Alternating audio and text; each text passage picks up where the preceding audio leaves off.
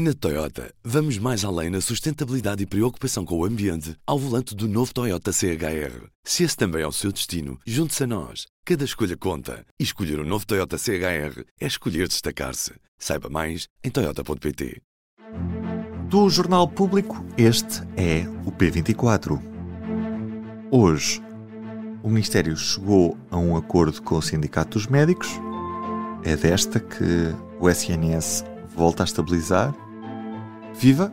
Foi na última reunião possível que um dos sindicatos representativos dos médicos e o Ministério da Saúde chegaram a um acordo antes da entrada em gestão do governo. Na prática, aumentos salariais que são transversais aos vários escalões dos médicos, se bem que em graus diferentes. Ouvimos o Ministro da Saúde, Manuel Pizarro. Este é um acordo intercalar, é o acordo possível no governo, se é conhecidas as circunstâncias eh, políticas em que nos encontramos, é o limite a que podíamos chegar e foi um esforço muito grande de parte a parte. Já lá vamos. Para já, deixem-me chamar para esta conversa a editora de Sociedade do Público, Rita Ferreira. Quero começar por te perguntar que acordo é este que foi alcançado entre o Ministério da Saúde e um dos sindicatos representativos dos médicos? Bom, para já é isso mesmo, não é? É, é um acordo que eh, não tem a assinatura dos dois eh, sindicatos, do Sindicato Independente dos Médicos e da FNAM, só tem do SIM, e isso só de si eh, enfraquece-o, não é? Mas, eh, na realidade, este é um acordo de tabelas salariais, ou seja, uh, aquilo que de facto estava uh, a empancar as negociações e que estava a tornar mais difícil este acordo uh, era de facto os aumentos salariais. O Sim já tinha dado sinais de que estaria mais aberto a chegar a um acordo uh, com maior flexibilidade e na realidade eu acho que só não o fizeram antes porque uh, porque não quiseram ficar desse lado um, daqueles que iam ceder um, deixando a FNAM sozinha nessa grande luta por um aumento de 30%, uh, ah, que seria obviamente muito complicado de fazer, uh, para mais para um, com um governo que está neste momento prestes a sair e que vai, e que vai entrar em, em gestão. Portanto, este acordo basicamente prevê aumentos salariais uh, diferenciados consoante, consoante uh, os médicos estão na, na carreira. Uh, e nos regimes diferentes, portanto, isto é bastante confuso porque os médicos têm regimes de, de horas diferentes, têm, uns estão em regime de exclusividade, que é uma coisa que entretanto já acabou, mas vão entrar agora no novo regime da dedicação plena, uh, e portanto os aumentos, só para dar aqui uma, uma ideia muito rápida, um, a maioria dos médicos que estão basicamente um, no, no regime das 40 horas, os que estão a início de carreira vão ter um aumento de 14,6%, os assistentes graduados têm um aumento de 12,9% e os graduados séniores de 10,9%. Depois, uh, os médicos que estão em formação, também há diferenças consoante eles estão no quarto ano, no terceiro ou no segundo, 15,7% para os internos do quarto ano e seguintes, 7,9% para os que estão a frequentar os primeiros anos da especialidade e 6,1% para os internos do ano comum, que são aqueles que estão naquele ano que precede a especialização. Mas isto na prática é só um acordo de revisão salarial, não há novos benefícios como mais férias ou redução da carga horária? Não, na redução da carga horária, aliás, isso é uma das coisas que o ministro Manuel Pizarro quis frisar, que ele diz que de facto hum, esta, esta negociação não hum, previu, não, não previa, não prevê uma, uma redução horária. Isso era uma das coisas que a FNAM e o SIM ao início queriam, queriam que ficasse escrito. Uh, queriam essa redução das 40 para as 35 horas. Esta negociação de hoje, este acordo, é um acordo pura e simplesmente de tabelas salariais, não implica outras, uh, outras questões como o número de horas uh, semana, mensais, semanais, o número de horas de urgências, cada, cada médico tem que fazer, um, e portanto, sim, ficou-se mesmo, mesmo só por aqui, sendo que eh, vai avançar um, a dedicação plena, que vai ser regulamentada, Isso vai trazer uma grande alteração nos salários dos médicos. A generalização das USF modelo B, que são basicamente aquilo que as pessoas continuam a chamar centros de saúde, mas as unidades de saúde familiar que, eh, em que os médicos ganham consoante eh, os objetivos conseguem alcançar e os uh, centros de responsabilidade integrada nos hospitais que também funcionam mais ou menos da mesma maneira. E especificamente sobre o facto de só ter sido assinado o acordo com um sindicato, isto depois tem implicações no que toca ao sucesso do próprio acordo ou uh, é expectável que os médicos acabem por ok, foi assinado com um dos sindicatos, é isto mesmo que temos para aqui para a frente, não há mais greves, nem paragens, nem paralisações até ao final do ano. Bom, isso é uma coisa que ainda não sabemos. A FNAM ainda não disse o que é que, o que, é que vai fazer perante, perante o facto de não ter, não ter de facto assinado o acordo. A FNAM já agora diz que uh, entrou para esta negociação de hoje com uma proposta de aumento de 30%. Há aqui uma questão que é, uh, o problema da FNAM é que eles não querem que os aumentos sejam diferenciados. Eles querem que o aumento seja igual, seja no salário base para toda a gente e a Joana Bordalissá, que é, que é a presidente da FNAM, diz que entrou nesta negociação com um aumento de 30%, depois baixaram para 22%, mas seria sempre um aumento generalizado. E isso, de facto, eh, cedo se percebeu que, o governo não estava nunca disposto a fazer e que os aumentos iam ser diferentes consoante uh, os médicos estão num patamar da carreira ou estão num, num determinado regime horário ou num regime que será agora de dedicação plena ou não.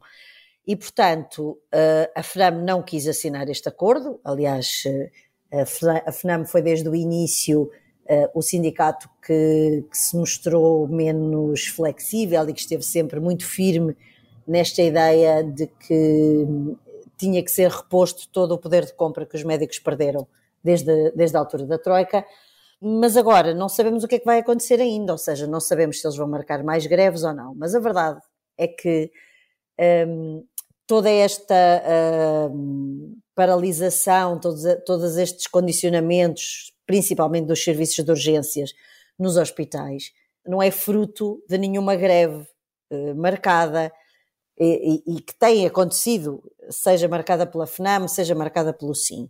E isso uh, coloca aqui outra, um, outro dado. Os médicos que se estão a recusar a fazer uh, mais de 150 horas extra por ano, que é aquilo que eles são obrigados a fazer por lei, fazem-no a título individual. Portanto, é cada médico decide na sua consciência que não quer fazer mais dessas 150 horas e entrega um papel a dizer eu não faço mais.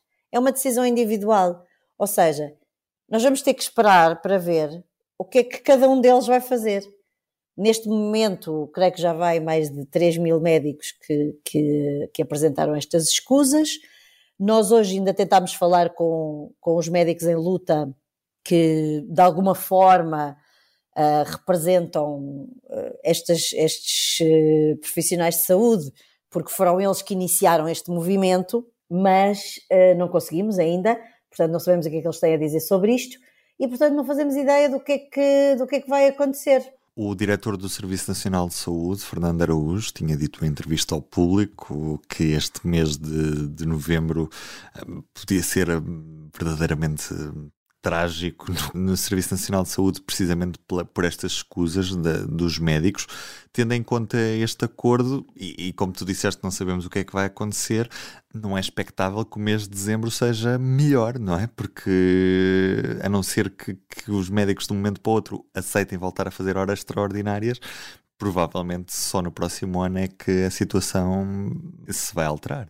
Sim, é, nós, é, lá está, é uma incógnita, não é? Não, não acredito que amanhã todos os médicos eh, vão ocorrer dizer, ok, um, pronto, eu gosto muito deste acordo, estou muito satisfeito, portanto vou voltar a fazer horas extraordinárias. Agora, se serão 50%, 70%, 80%, não sabemos. Uh, o mês de novembro foi, foi muito complicado, ainda assim, uh, eu acho que se conseguiu de alguma maneira.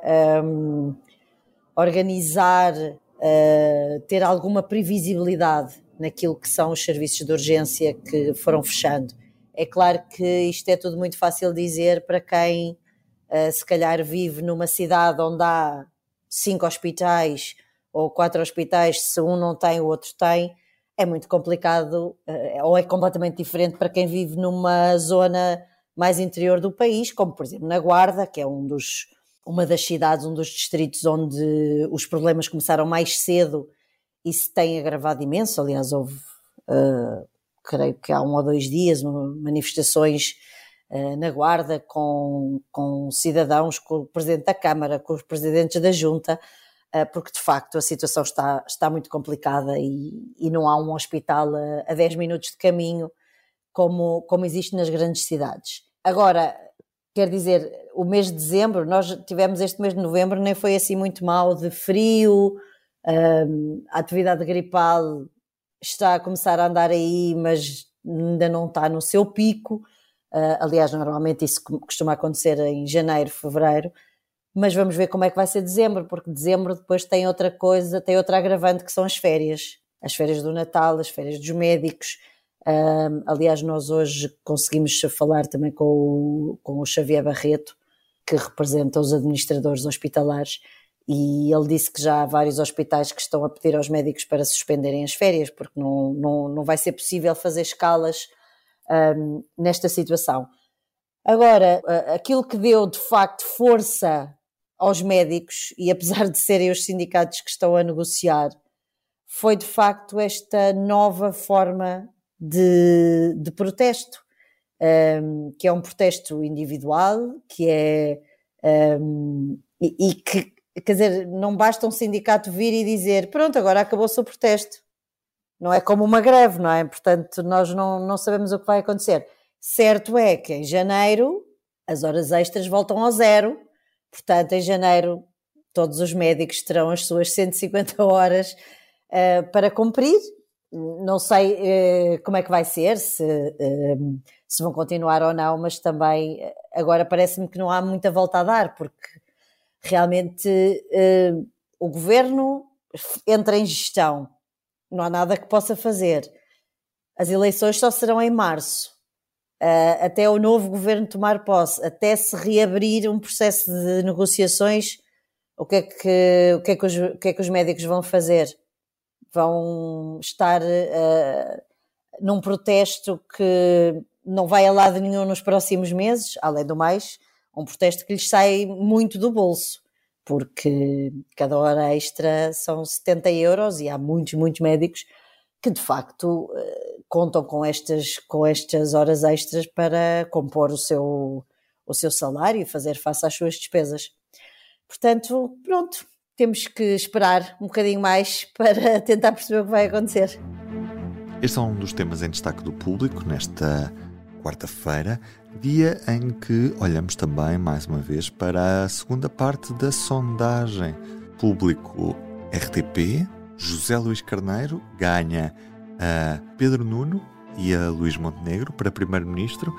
É o candidato preferido para liderar os socialistas. Será que chega? Nesta quarta-feira vai também poder ouvir mais um episódio do podcast sobre temas africanos na Terra dos Cacos. Eu sou o Ruben Martins, Rita Ferreira como convidada. É tudo por hoje. Ana Marques Maia na música original. Até amanhã. O público fica no ouvido.